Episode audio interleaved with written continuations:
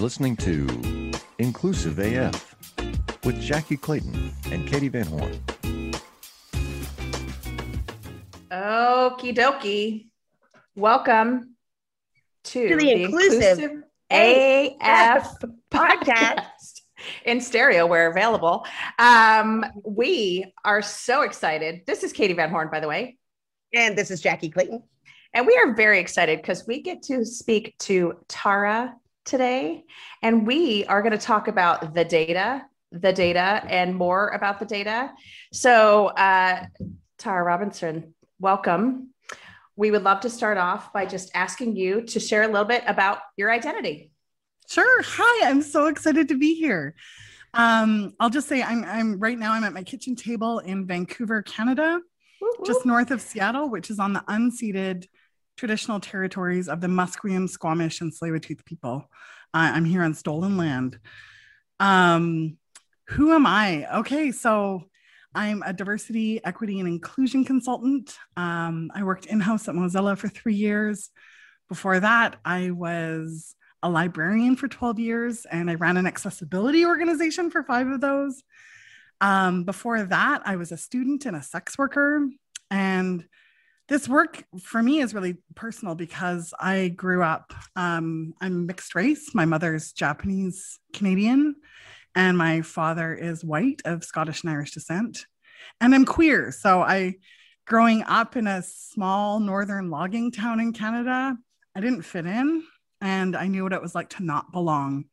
And I've had those experiences throughout my life. And I kind of want I want to work with people to help change the systems and change the environment so that more people feel like they belong. Awesome.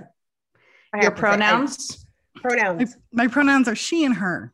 Awesome. Thank you so much. And thank you for joining us. Jackie, what were you going to say? Sorry. No, I love Tara. And it was really funny because um, being that, you know, we write, we train, we're always online and doing all these things, and there's a lot of information. And I felt this overall connection to Tara. And I was like, hi, I don't know you, but I feel like I do. Like I really felt, you know how you feel like you know somebody online, like we're really best friends. And then one day I woke up and was like, he has no idea who I am. I troll her so hard. like I was following all of her posts on LinkedIn and everything that she said just resonated with me. So it's like a, an honor and a privilege to have you here. And um and I know that you have so many interesting insights and I'm glad that we can share it with our audience. So thanks again for being here. Well, I'm glad we connected. Like, I think this has been one of the silver linings for the pandemic for me. Like, we're all working at home from our kitchen table or um, temporary office, and we can connect with people anywhere. And it's been like, I remember the first time we had a conversation, I was like, gosh, like, I feel like I've known you for a really long time.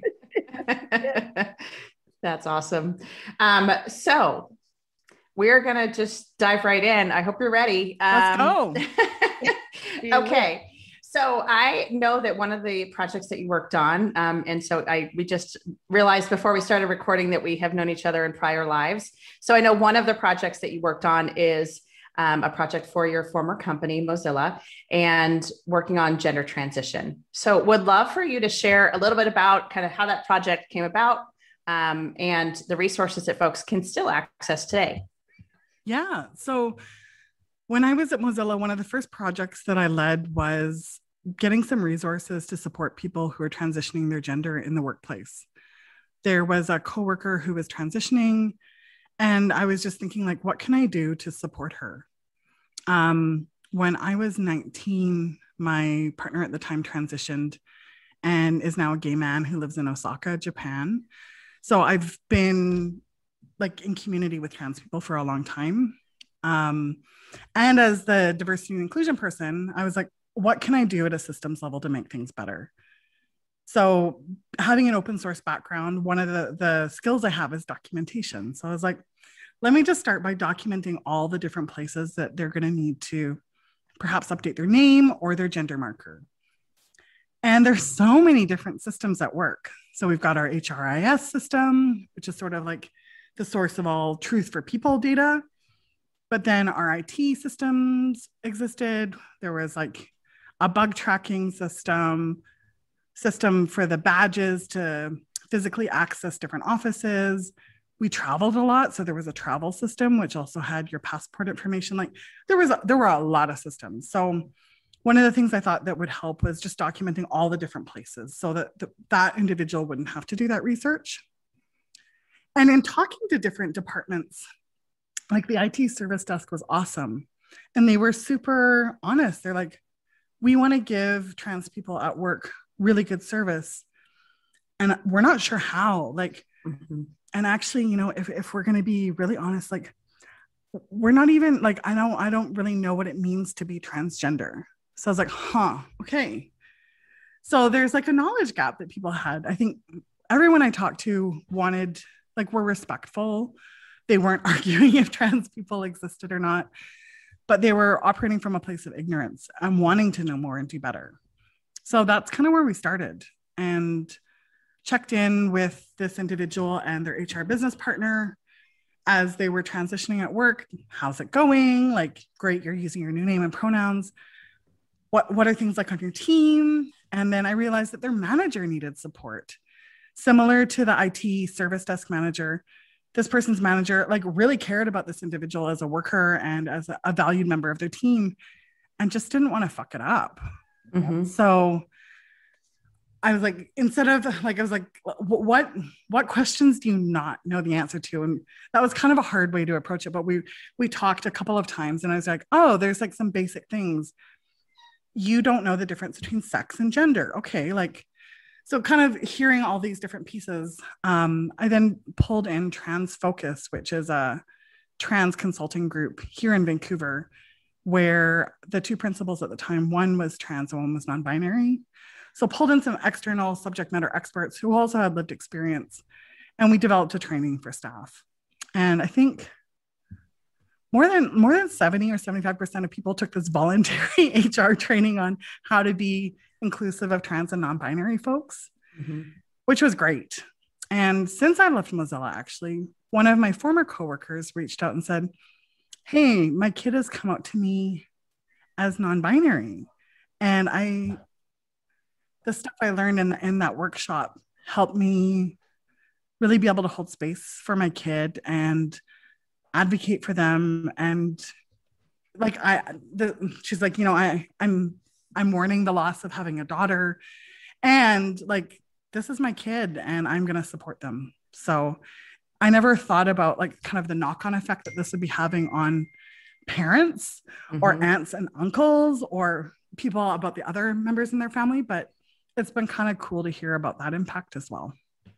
That's awesome. And uh, just so everyone knows, if you are interested in seeing those guidelines, they are still um, online. Um, you can find them on, I think, on Mozilla's, yeah, on Mozilla's career page. You can find them, or if you look up Tara, um, Tara, you can find it through her information as well. So, um, thank you for doing that because I agree with you wholeheartedly. I think for some folks, it's just I don't know the answers. It's not a right wrong it's it's a i just don't know the answers and and having those resources is so critical to to make sure folks can be inclusive and i love the fact that you focused on managers as well I, I think we all probably have those horror stories of managers that had best intentions with you know this type of situation and just didn't know better and and so maybe didn't act uh, the way that we would have hoped um, but you know that it is what it is so after you left Mozilla, you started your own thing. So tell us Ooh, a little bit about that. I tell you one more yeah. thing first? Oh, yeah, yeah, yeah, yeah, of course. Sorry. Um, and Mozilla is an open source company. So we were able to share sort of a, a bit of a de anonymized version. Like you don't need to know what the Mozilla LDAP login stuff is, but we shared a list of all the different things that people could consider when they're transitioning and all the different departments that you would need to do things so that if you're thinking about like how do we support trans and non-binary folks in our company it's at least a starting place on the different places you might look or want to kind of connect with your internal stakeholders to make sure that that environment is really inclusive awesome and I, I have something to say before we, we move on because so many times i had made i work at a startup we're really small and i bring things up in it in proactively in diversity and inclusion. So as you're listening to this, don't think that there isn't somebody who is going through this experience at work. Don't make the assumption that someone hasn't gone through this experience at work. It's important as we move forward in being allies and giving the education. I think it's probably because of the work that I do and the work that you do. People are desperate for connection and desperately want to do the right thing. And so these types of programs, especially if it's open source and you have access to them, bring it to the people at work, share it with them, go through the process um, because it's important to get familiar with the unfamiliar so that you can keep moving forward and we can make it a more inclusive. Ooh, that reminds me of one other thing. Hello, Kat. Um, Our benefits administrator was such an important stakeholder and such a huge ally. Um, she's super open minded and super knowledgeable and said, you know, I realize that there are many kinds of genders and people have, like, it's not a binary thing. Unfortunately, a lot of the insurance companies we're dealing with live in 1954. So she would um, proactively ad- or when needed advocate for individuals with the insurance companies so if um, a trans woman needed a prostate exam and the insurance company is like, why would a woman need a prostate exam? Nah, we're not approving that. She would just step in and, and deal with that. Um, or if, if an employee was like having difficulties or getting an experience that wasn't what she wanted them to have, she would step in as like a really active advocate for the employee. So she, she was really phenomenal. That's awesome. One of the things that um, came up when I was doing some of this work at my former employer um, was also hair removal. So uh, the other piece that you know I think is so critical, and I know that you did this, is you know talking to folks going through this or that have gone through this to say what else what haven't we thought of what haven't you know what what should we be thinking about from a benefits coverage from a whatever it might be to make them more comfortable and i think that's something that you know jackie and i talk about quite a bit is just asking folks and having that conversation to say what do you need? How can we make this helpful, beneficial, a great experience for you as an employee or as a human? Um, and so I think that's just, you know, it's great that you guys built this. It's just, it's amazing. So thank you. And I think um, when things are documented, you can have an idea, a better idea as an employee of what you can ask for. So I, and also when it's documented and out there, it's kind of like version one. So people can be like, 90% of this you got right, but this part here on benefits, like, doesn't I don't really fit or it doesn't apply to me or I can't get what I need.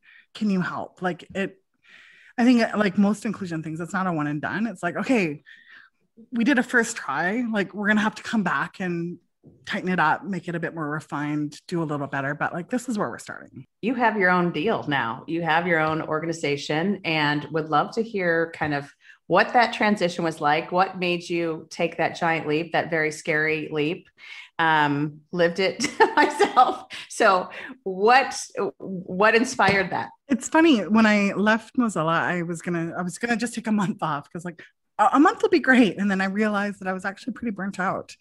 And I took many months off. Um, and I worked with a coach to get really clear about my values and my purpose. And that was really amazing work. Um, and really beneficial. Like it was nice. It was the first time I went into a job search where instead of trying to like squeeze myself into the shape of jobs coming by. I was like really clear about what I wanted to do and the impact that I wanted to make and felt very discerning about the different options coming by me. Like interesting, but not for me. I think I looked at about 90 different um, head or director of DEI jobs in tech companies, and 95% of them were HR jobs. And I think there's a lot of um, connection to HR. Like it's DEI is about people um, but I don't think it should be in HR. Um, if we're using a diversity, equity, and inclusion lens at work, like there's there's the workplace, there's the people, there's how who you're hiring, who's getting developed, um, who's getting thought of as leaders in succession planning. There's all that. But there's also the products and services that we're offering to the world and how we market them, who we do user research with, how we're defining whose problems we're trying to solve. And I think that's really juicy. And we're, we're seeing more companies kind of think about the DEI lens as something to look at the whole employee life cycle, but the whole business as well. So I was like, I don't know if being in HR is for me. And I was talking to a, co- coaching company who they're, they're they do some really great work about being a consultant and i just thought oh like i could never do that. And i made some joke about you know working in-house versus, versus working outhouse. And i was like oh like that's kind of a rude thing to say. Like what's going on for me? And i realized i was really scared. I was terrified about going out on my own. Um, my parents were employees. My grandparents were employees as well. Like the idea that I could be a business owner or start my own thing, that was like never within the range of possibilities for me. And talking to these coaches who were also consultants, they're like, why not? So once I realized I was afraid of it, um, I looked at that and kind of unpacked it and was like, old stuff, current reality, like some risk, but let's go for it. What was it like for you, Katie? Um, all of those things. it is the fear. I mean, I think it is, you know, I, I, I, I posted a blog on day one and it was like the leap like taking the leap. And it, that's exactly it was the how am i going to do this as a business owner? And i think you know even you know i'm at four years now and and it's still like the the you know the financials and understanding some of the stuff and taxes and just stuff that you don't think about until you are in it. And then you're like oh yeah i have to actually do all the things not just the fun stuff that I like to do with my clients, but all the rest of it too. So I think that, I mean, it's been such an amazing learning experience, but it's also, I mean, it's been scary and absolutely wonderful. So all of it. I'm glad you did. I benefit from it. You know, you know, we might be best friends, but still, I got to keep spreadsheets. I got to talk about what I'm doing. She'll be like, okay, Jackie, you have to save this for your taxes. And I'm like, oh, I do. Like all of the things. Um, and I think there's a point where it's like, I know that I, as a, I'm a DEI strategist, but I'm also an individual contributor. I know that it's one of those things where, where, you know, you get to a point where it's like, I don't want to do this for other people. And then some of it is just where you are in your journey and what you're learning and who you decide to help, what you're offering. And so it's nice when you can do that amount of expertise versus doing all of the other things that you didn't want to do right? And you can choose that and choose some of your clients and choose the work so i'm jealous. Welcome change agents to your go-to place for stories that ignite your spirit fuel your purpose and connect us all. We believe in the incredible power of the human spirit, its boundless resilience, and the inspiration it brings to our lives. On the Driving Change podcast, we'll journey together through the extraordinary yet very relatable experiences of some of the most amazing people on earth. Our mission? That through these stories, we might just spark change within you and awaken a newfound motivation to harness your unique gifts to make a real difference in the world. So get ready to be inspired and join us on this incredible adventure. You can find the Driving Change podcast on Apple Podcasts, Spotify, iHeartRadio, or wherever you love listening to your favorite podcasts.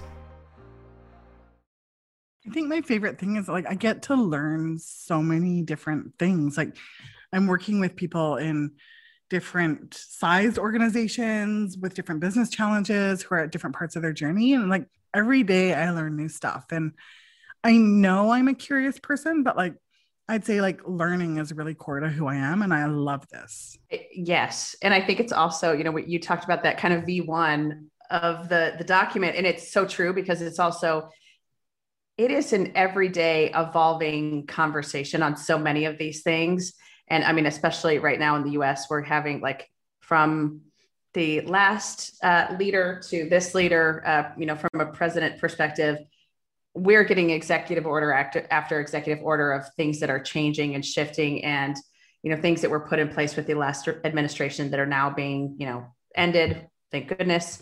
Um, but i think it's also just the that what you can learn from every single person you interact with is the part that i love the most. So like being able to have this conversation with you jackie and i of course talk all the time and it is that like okay well what's your experience or what is your you know what are you seeing or what's going on in your world and i just love that piece too so data nerds, my two data nerds, data geeks, whatever. I'm Jackie and I geeked out about. I know. and I so, saw your new course and forwarded it to some recruiters. I know. I'm like, check this out. Awesome. Awesome. Listen, I love it. It is so important that you look at the data, especially for organizations that are just getting started, because they don't even have a clue of what's going on, right? It's like, and I, it's always been there. It, it's just, you know, you have to look at it. It's like anything. First, let's admit that you have a problem. Let's define the problem right? What has been your experience? What is something that why do you love data so much, Tara? Laura, not Tara. We'll get it right by the end well, of this no, episode. I, I am so sorry. So. I know I've got the pronunciation that's the not common one in the US. No worries.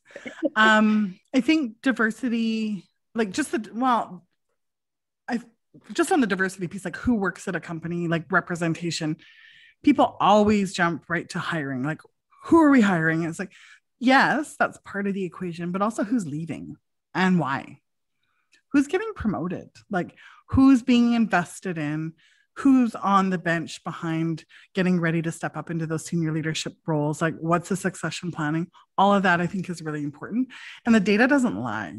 Like, it's part of the picture. It's not the whole story, but it's it gives you a good place to start. And then you have to ask like why like what's going on here and I think on the inclusion side, I think looking at employee engagement scores, not the average score. Like, I don't care what the average thing is, but I want to know where there's differences, where people are having a different experience.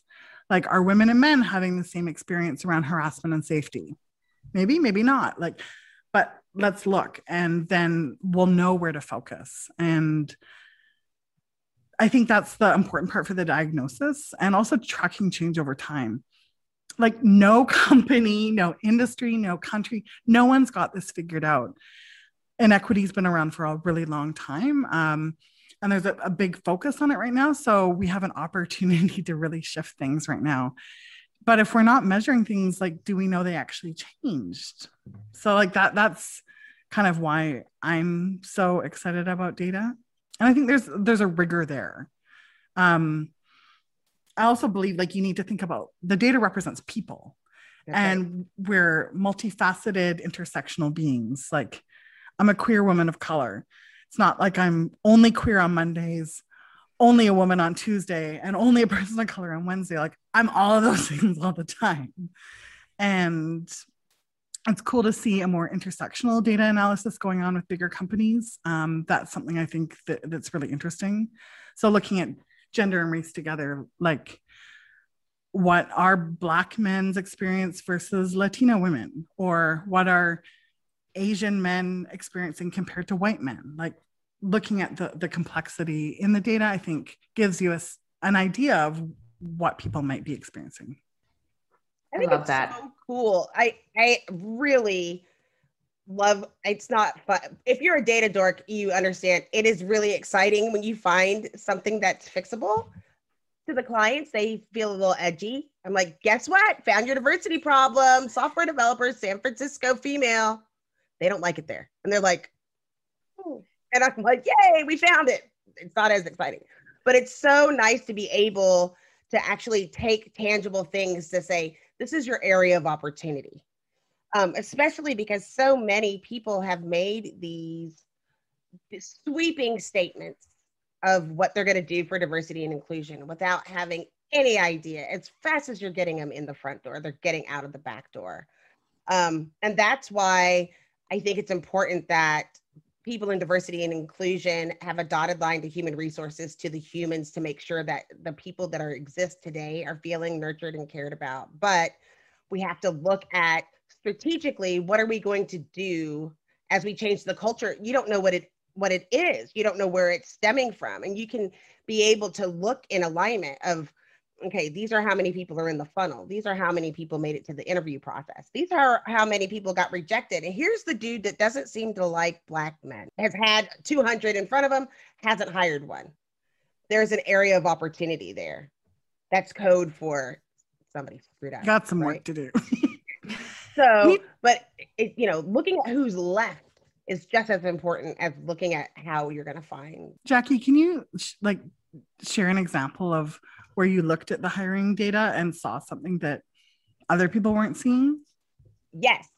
So the issue was hiring manager says, I'm not getting enough diverse talent and makes the um, what do we call it confirmation bias that there isn't enough diverse candidates so and they're getting it from recruiting but the issue was with the sourcer the sourcer wasn't selecting any of the diverse candidates that had applied and wasn't doing a proactive search because they had so many people apply for the opportunity.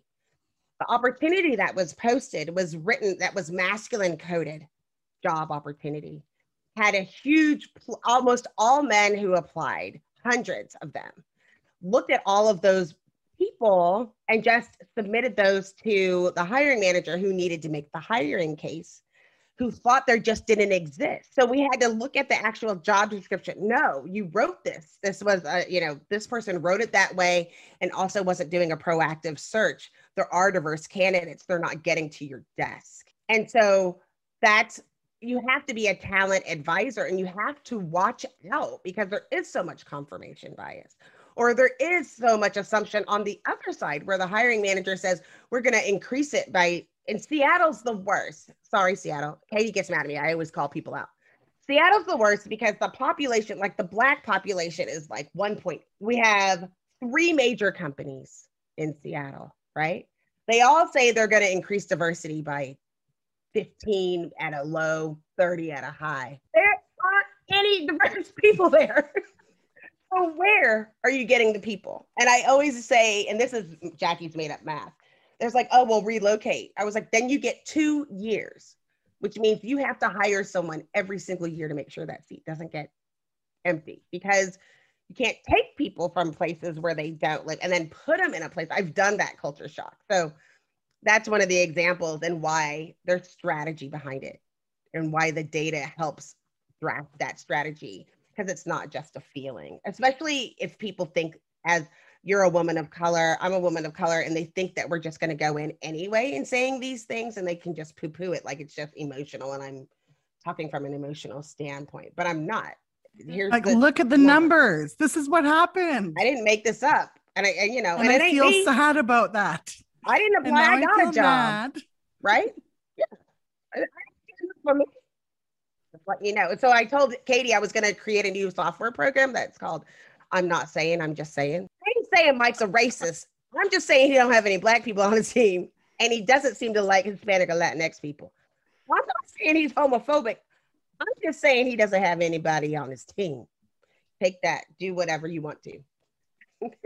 Next. I'm going to turn that question on on to you now, Tara. So give us an example of you know kind of how data has informed how you're thinking about a strategy how data has informed you know how you're working with clients i think like looking it's it's interesting because almost all of the conversations with new clients start with hi we need some training and i'm like do you mm-hmm. and it, it reminds me a lot of when i was a librarian and i was working at an art design university and students would come in and say i'm looking for a book about art and it's like, we have books on art. and it's the way I take it is that people want to start a, a conversation and they're not quite sure what they need or, but they're, that's a question that seems reasonable. So that's often where we start. And i, I won't like I'm, I'm not specializing in training. There's lots of great um, l&d people out there.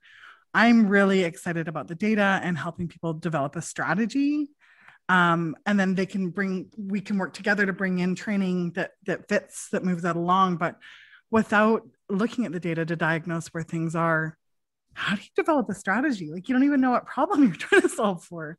And then the, the training like maybe like we know that um, underrepresented folks get less actionable feedback from their managers. Mm-hmm. that they don't get any or they get the great job like, what was great that? job? Keep doing what you're doing. um, but then when it comes to promotion time, people get passed over. So it's like, hmm, like the development piece and like who's getting promoted is something that I've dug into. And it's not necessarily a mentorship issue because we know that underrepresented folks are over mentored, but under sponsored. So there's that makes me think then like we need to look at the managers and give people of color and women um, their managers to go through like a feedback training session so that managers can level up on how to give specific actionable feedback so that everyone on their team is getting like that feedback loop and a chance to grow and learn. Um, as well as working with like coaching has been so powerful in my life. Like it's really helped me when i left my job at mozilla but also earlier in my career like to make the impact that i wanted to make. So instead of mentorship programs if we're seeing in the data that people of color aren't getting promoted at the same rate as white people then like why not coaching? Um, but until we look at the data and understand what the problem is we're trying to solve for we can't really design l&d or kind of any programs because we're not sure what we're trying to fix so that wasn't the clearest but no I, so I, I was just going to say i actually agree with you wholeheartedly because i think the other piece you know you're talking about over mentorship and i think we always go to oh, the marginalized group is the problem and they need to assimilate to the way we do things or they need to, you know, follow along. And instead, it's like, no, let's talk to those leaders. Let's talk to those folks that are making decisions to say, why are you making decisions this way? And help them, you know, you kind of mentioned, you know, having that feedback conversation. One of the things that I talk to with, you know, all of my clients is, do your managers know how to have a one-on-one? which seems like the most basic concept for most folks, or, you know, you would think that they, you know, be pretty basic. But going through and actually just teaching them how to have a developmental conversation, a developmental one on one. And it's like, oh, wow, I didn't know they were supposed to talk to, or I didn't know I was supposed to, you know, give them, to your point, like direct feedback on what they need to improve. And it is just fascinating but i also my joke around the you know keep doing what you're doing you know you're doing a great job is okay so am i going to get promoted then? Because that's the question i always tell people to ask. If you're told keep doing what you're doing clearly you're going to get promoted at any moment because you're doing such a great job. But um, i love that. I love leading with the data and i love you know just kind of starting to really pull apart some of these processes and some of these things that uh, people aren't looking at and that data that folks aren't thinking about or going okay how do we use this data? Or how does this data prove out a certain point or, or not?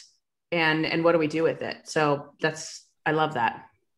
And then i think there, there's that um, assessment piece on the program. Like if we're doing a program around retention and our attrition numbers aren't dropping then like that's good feedback that the program wasn't designed correctly. Something's getting lost in the details. We're not following up correctly. Like so it, this goes back to where we're in an emergent space where th- there there are some best practices but like what what microsoft does or a google does isn't going to work for most companies. So it's about again going back and kind of having that kind of experimental mindset to be like I think this is the problem I'm trying to solve for. This is what I'm going to do as an intervention. This is my hypothesis. And like, did it work? And if it didn't, then we need to not continue doing that. And if it did, we need to kind of ramp it up or do more. Like, yeah, that's what I actually like. It's kind of a problem, but that's the part that I find really, really interesting. Well, and I think it's also the point you just said is so important. Don't be afraid to fail. Like you're going to try things and some of them will work and some of them will not work at all. And you'll be like what was i thinking after the fact? Because i think that's the point. Like i talk about pilots a lot and hey let's try this. Because i think there is this belief also in the in our space of diversity equity inclusion of it has to be right the first time and it and we have to be perfect. And you're like it's not possible. You can't. So um, you know i think that's one of the pieces just to, to talk to folks about too so um, Jackie, what other data questions you have? This is this is your time. Well, it made me it made me think it makes sense. I, you know, it makes sense that you would go from librarian and doing the stuff and working with the data because one of my favorite quotes, and I don't know if it's an actual quote, but somebody said this to me. They said, "There's no bad data. There's just bad questions."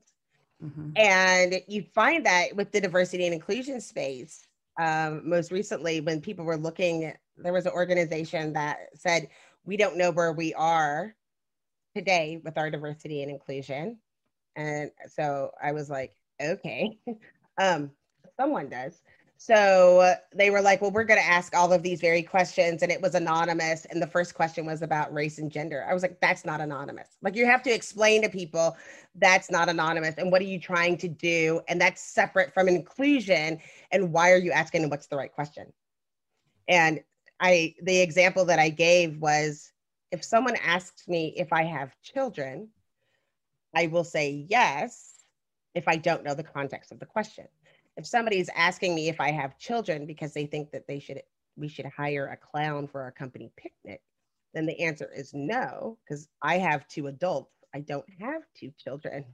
And so you have to be And clowns to- are creepy. clowns are scary. Worst party ever. Don't don't do it. And also clowns. stop making HR plan the party. Thank you.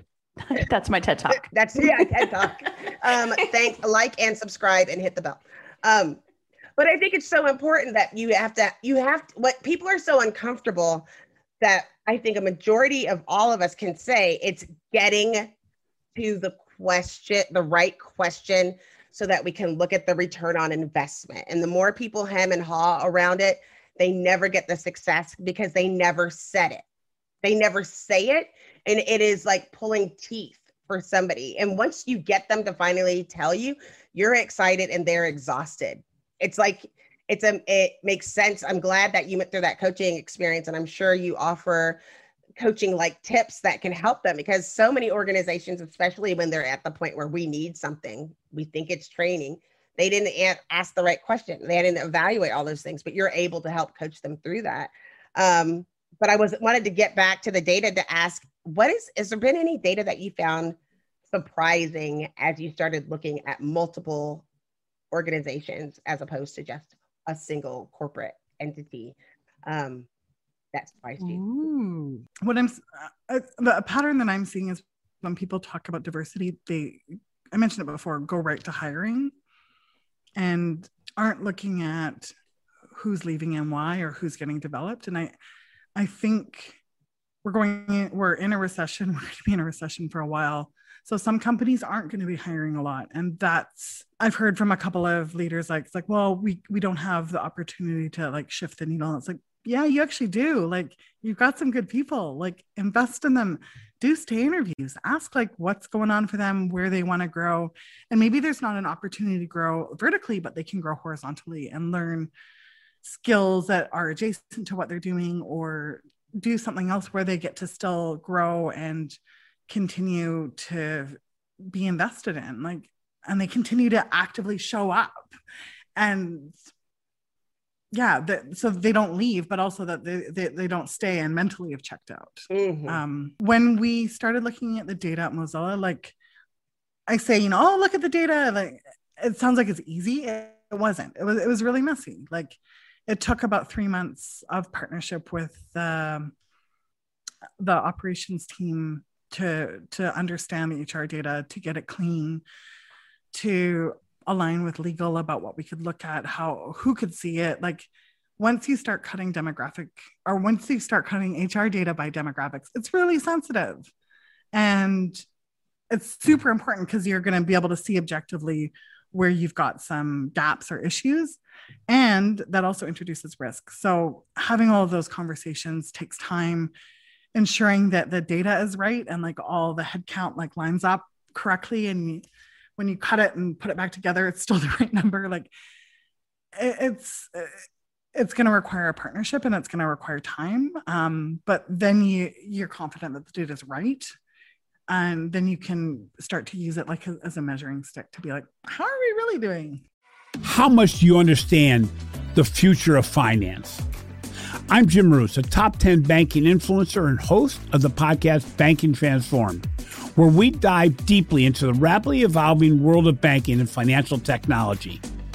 Join me as I interview industry experts, thought leaders, and innovators as they unravel the latest banking trends, disruptions, and game changing technologies reshaping the world of finance. Redefine your understanding of the banking ecosystem. Subscribe now to Banking Transformed, available wherever you get your podcast and now available on YouTube. I love that. I think, you know, I love that you just went to kind of that confidentiality piece because I think this is one that gets missed sometimes, and especially at the candidate, you know, at that candidate step, is people want the demographic data so they can say how's our sourcing, all those other things. And there's other ways to collect it, as we know. You know, you can say, you know, what's the source code? Okay, well, we know that because they came from uh, lesbians who tech that more than likely they identify as a lesbian or whatever. And so I think there's other ways that you can start to collect the data without having it be let me know all the data about this human and then also looking at aggregate looking at you know some of these other ways to think about the data but i also would say for anyone that is in charge of an hris system or has access to an hris system uh, putting those checks and balances into place from an audit perspective from uh, you know who can see what because that can also as you know as we know lead to discrimination claims lead to all kinds of yuckiness. Um, and and so i think that's something that that sometimes gets missed when we're talking about this stuff because people are like no we just want to do the right thing. We're doing good stuff. And you're like yes and we have to protect folks we have to keep people safe all the time and always be careful about you know how we're cutting this and to your point who can see what who has access to what because I think that can get super scary as well um, if it's not handled appropriately. Um, I think good tools like Culture Amp, you can't mm-hmm. cut smaller than a certain sample size. And I think with them, it's 5 mm-hmm. Like no one in the company can. They've designed a tool with those values in mind. And they're, I feel like the DEI tech space is like the Wild West right now. There's a lot of money in the space and people are inventing all sorts of things and demographic data i think the best practice is when people voluntarily self-disclose that like you can look at me and make assumptions about what you think my gender is or what you think my race and ethnicity, ethnicity is but only i'm the one who who really knows that so having the option to for candidates to, to share that and always having declined to state as as an option eh, I think is the best practice. It makes me really uneasy when there's um, data tools and sort of DEI tools where they're making um, assumptions about people's data using AI and whatnot. Like, it's just more complicated than that, and it's not respectful. Mm-mm. Agreed. I think I, when I look at it, that's my that's my space. That's my space. That I always say we're looking at these tools for different pieces and it depends on where you are in the funnel and what you're looking at. So, like if you're looking at existing corporate entities and what your what your staff looks like versus what's available on the in the space, right? Who called themselves a software engineer uh, off engineer and what does that look like versus who lives in my town, who lives in their community of that public sourcing data. And so it's interesting because there's so many people that try to pass over and not have the information like they don't want to look at the information for what it is like their existing population or what we do have for what people do self-disclose in one way or another um, and, but you have to be sensitive to the fact that you can't guess certain things um, there's certain things that you have to look at and be able to say and then have the understanding. It was so funny, like at SeekOut when we had the things and it was like inferred and it was like, and I was like, you can't say that. I was, we were talking about LGBTQ allies, and I said, we can put these people in LGBTQ allies allies based on this data, but you can't say this. And they were like, well, I don't know if you want to do that. And I was like, then none of the software works, right? So they immediately went into the software tool and told everybody, it's like, okay, we're guessing.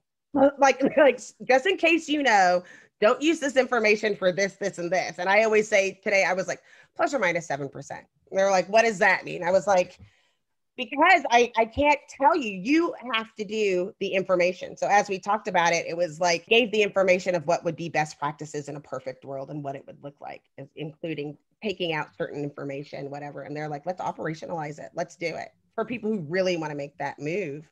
Um, but you have to be able to be transparent and you also have to be able to be brave I think for me, the first thing that I noticed, what I realized is that when we have, when we allude to people's different groups of where people fit in different groups, um, and if that's all we do, and we don't share any additional information that we can get that people disclose, that's as far as the organization will go.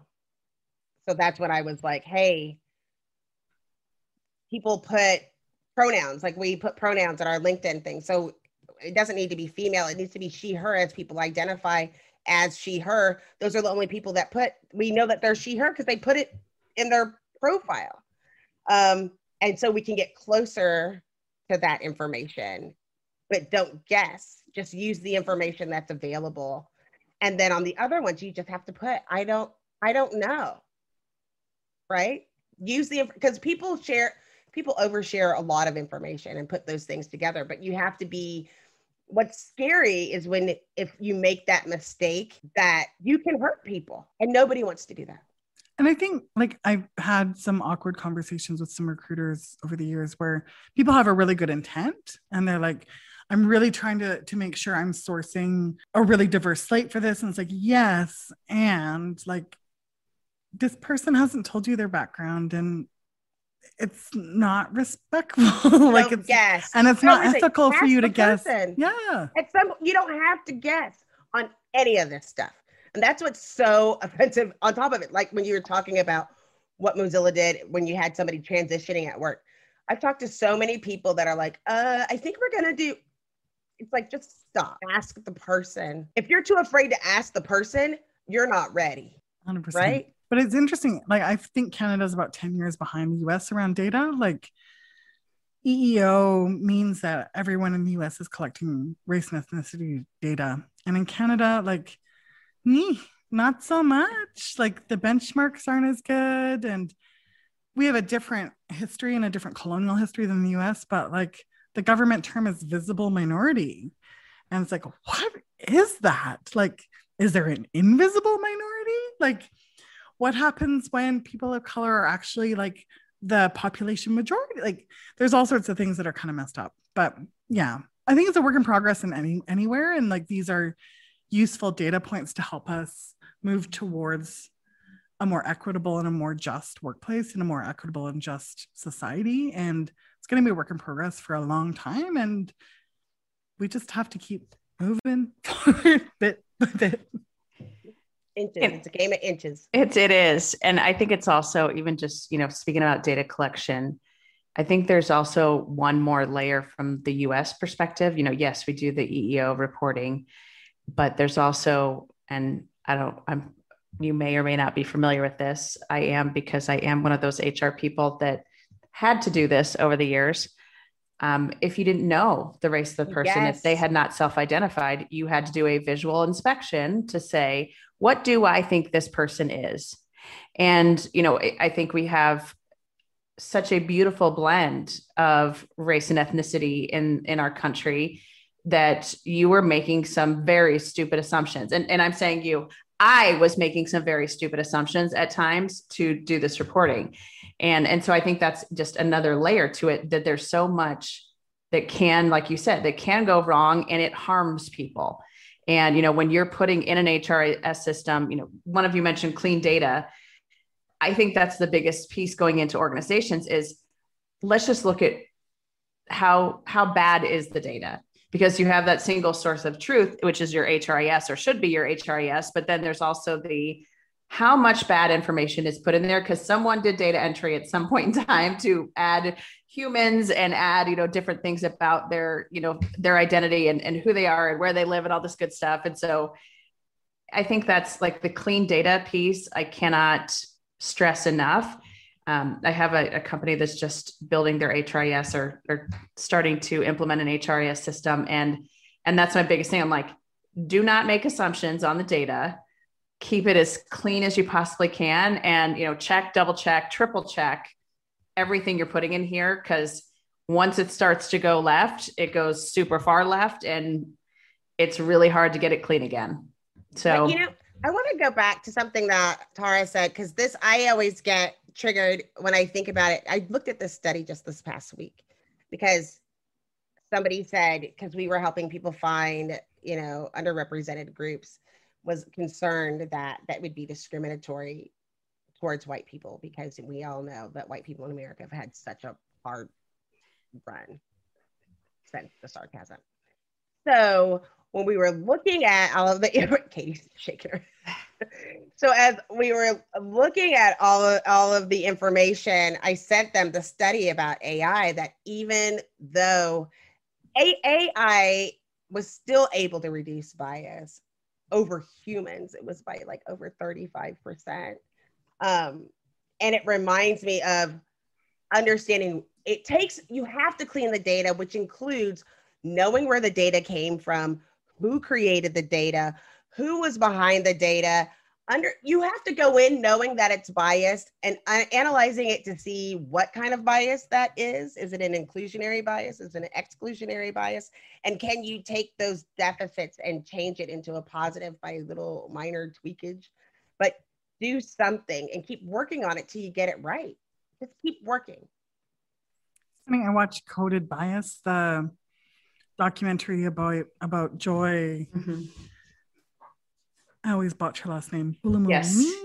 Um, and her amazing work looking at um, bias in algorithms. And in that documentary, which is on Netflix, they had the case study of the Amazon hiring AI, which used the current, I think it was the current staff employee. Mm-hmm set as the training data. And because women were so underrepresented in technical roles, this is what the, the AI learned on, and then it weeded all the women out in, in the hiring process. And it's so ask any of us, we could have told them that was going to happen.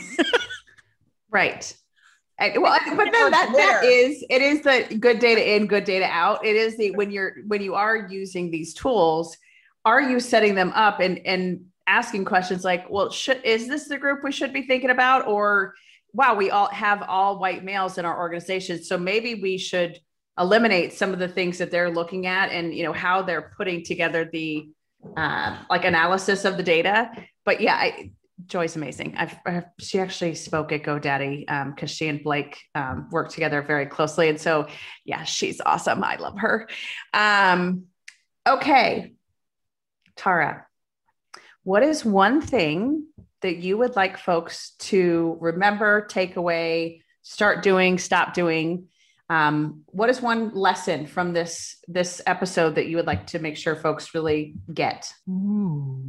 I think the the the main takeaway that I'd like people to remember is that um, for diversity, equity, and inclusion, we need to think about the systems. Um, of course, there's interpersonal, like stuff going on as well. But when we're designing programs, we need to understand the system. So the systems of oppression in society, the systems that have historically um, mean mean historically that or the histories that mean that people are historically underrepresented now. And using data can be really powerful to get an objective sense of where things are at right now. And as that that will give you a, a really good understanding of where to start your efforts and where to make the biggest impact. And then as you're trying to make your workplace more inclusive and more equitable, um, analyzing the the different interventions you're doing and being really honest and truthful about is what I'm doing driving measurable change. So data in to understand the problem, and as you're you've got these hypotheses on what will make things better. Being really honest with the analysis and being like did it move the needle? Awesome. Love that. This was so fun. Jackie what's your lesson? Um going back to just don't guess. I have two lessons. Don't guess. It's tara not tara. Those are the two lessons. Okay. don't guess. Okay katie what about you so for me, it's one that we didn't go too deep on, but I, I love that you said it and, and talked about it was the fact that um, DEI needs to extend to product and services that you're doing in your organization. So having folks around the table that can build a product for all of your customers or clients or your target audience because um, you know i think that's something that so many folks overlook. It's not just hey we're doing this because it's the right thing to do. It's also if you want to drive innovation if you want to drive the best products for your company if you want to make more money because that you know sometimes is an influence for some folks. Um, hey maybe have folks building the tools building the products building the widget who are going to be using it and making sure you have representation. Um, tara thank you this has been so much fun. we are definitely going to have you on again because I love this conversation. I know she's the best ever. We inclusive Thank yes. you. I just realized, Jackie, your T-shirt is your Tuesday T-shirt. It's Tuesday. It's Tuesday. Just in, case. you didn't know. Um, speaking of which, I am pretty proud of this T-shirt that I just got. The drink water Love Hard and Fight Racism t shirt that I just got. Um, Mahogany Mamas. Thank you so much for sending that over. Um, we are going to put some links into the show notes so you can learn a little bit more about Tara. And if you have any questions, um, please feel free to hit us up. Please like us and subscribe on whatever podcast format you listen to. Um, we're on YouTube. We're also on Apple Podcasts, Google Podcasts, and all of the other Stitcher, et cetera, et cetera. Um, so, uh, would love for you to listen and subscribe. Thank you so much for joining us. This is Katie Van Horn. And this is Jackie Clayton. Thank you. Bye bye.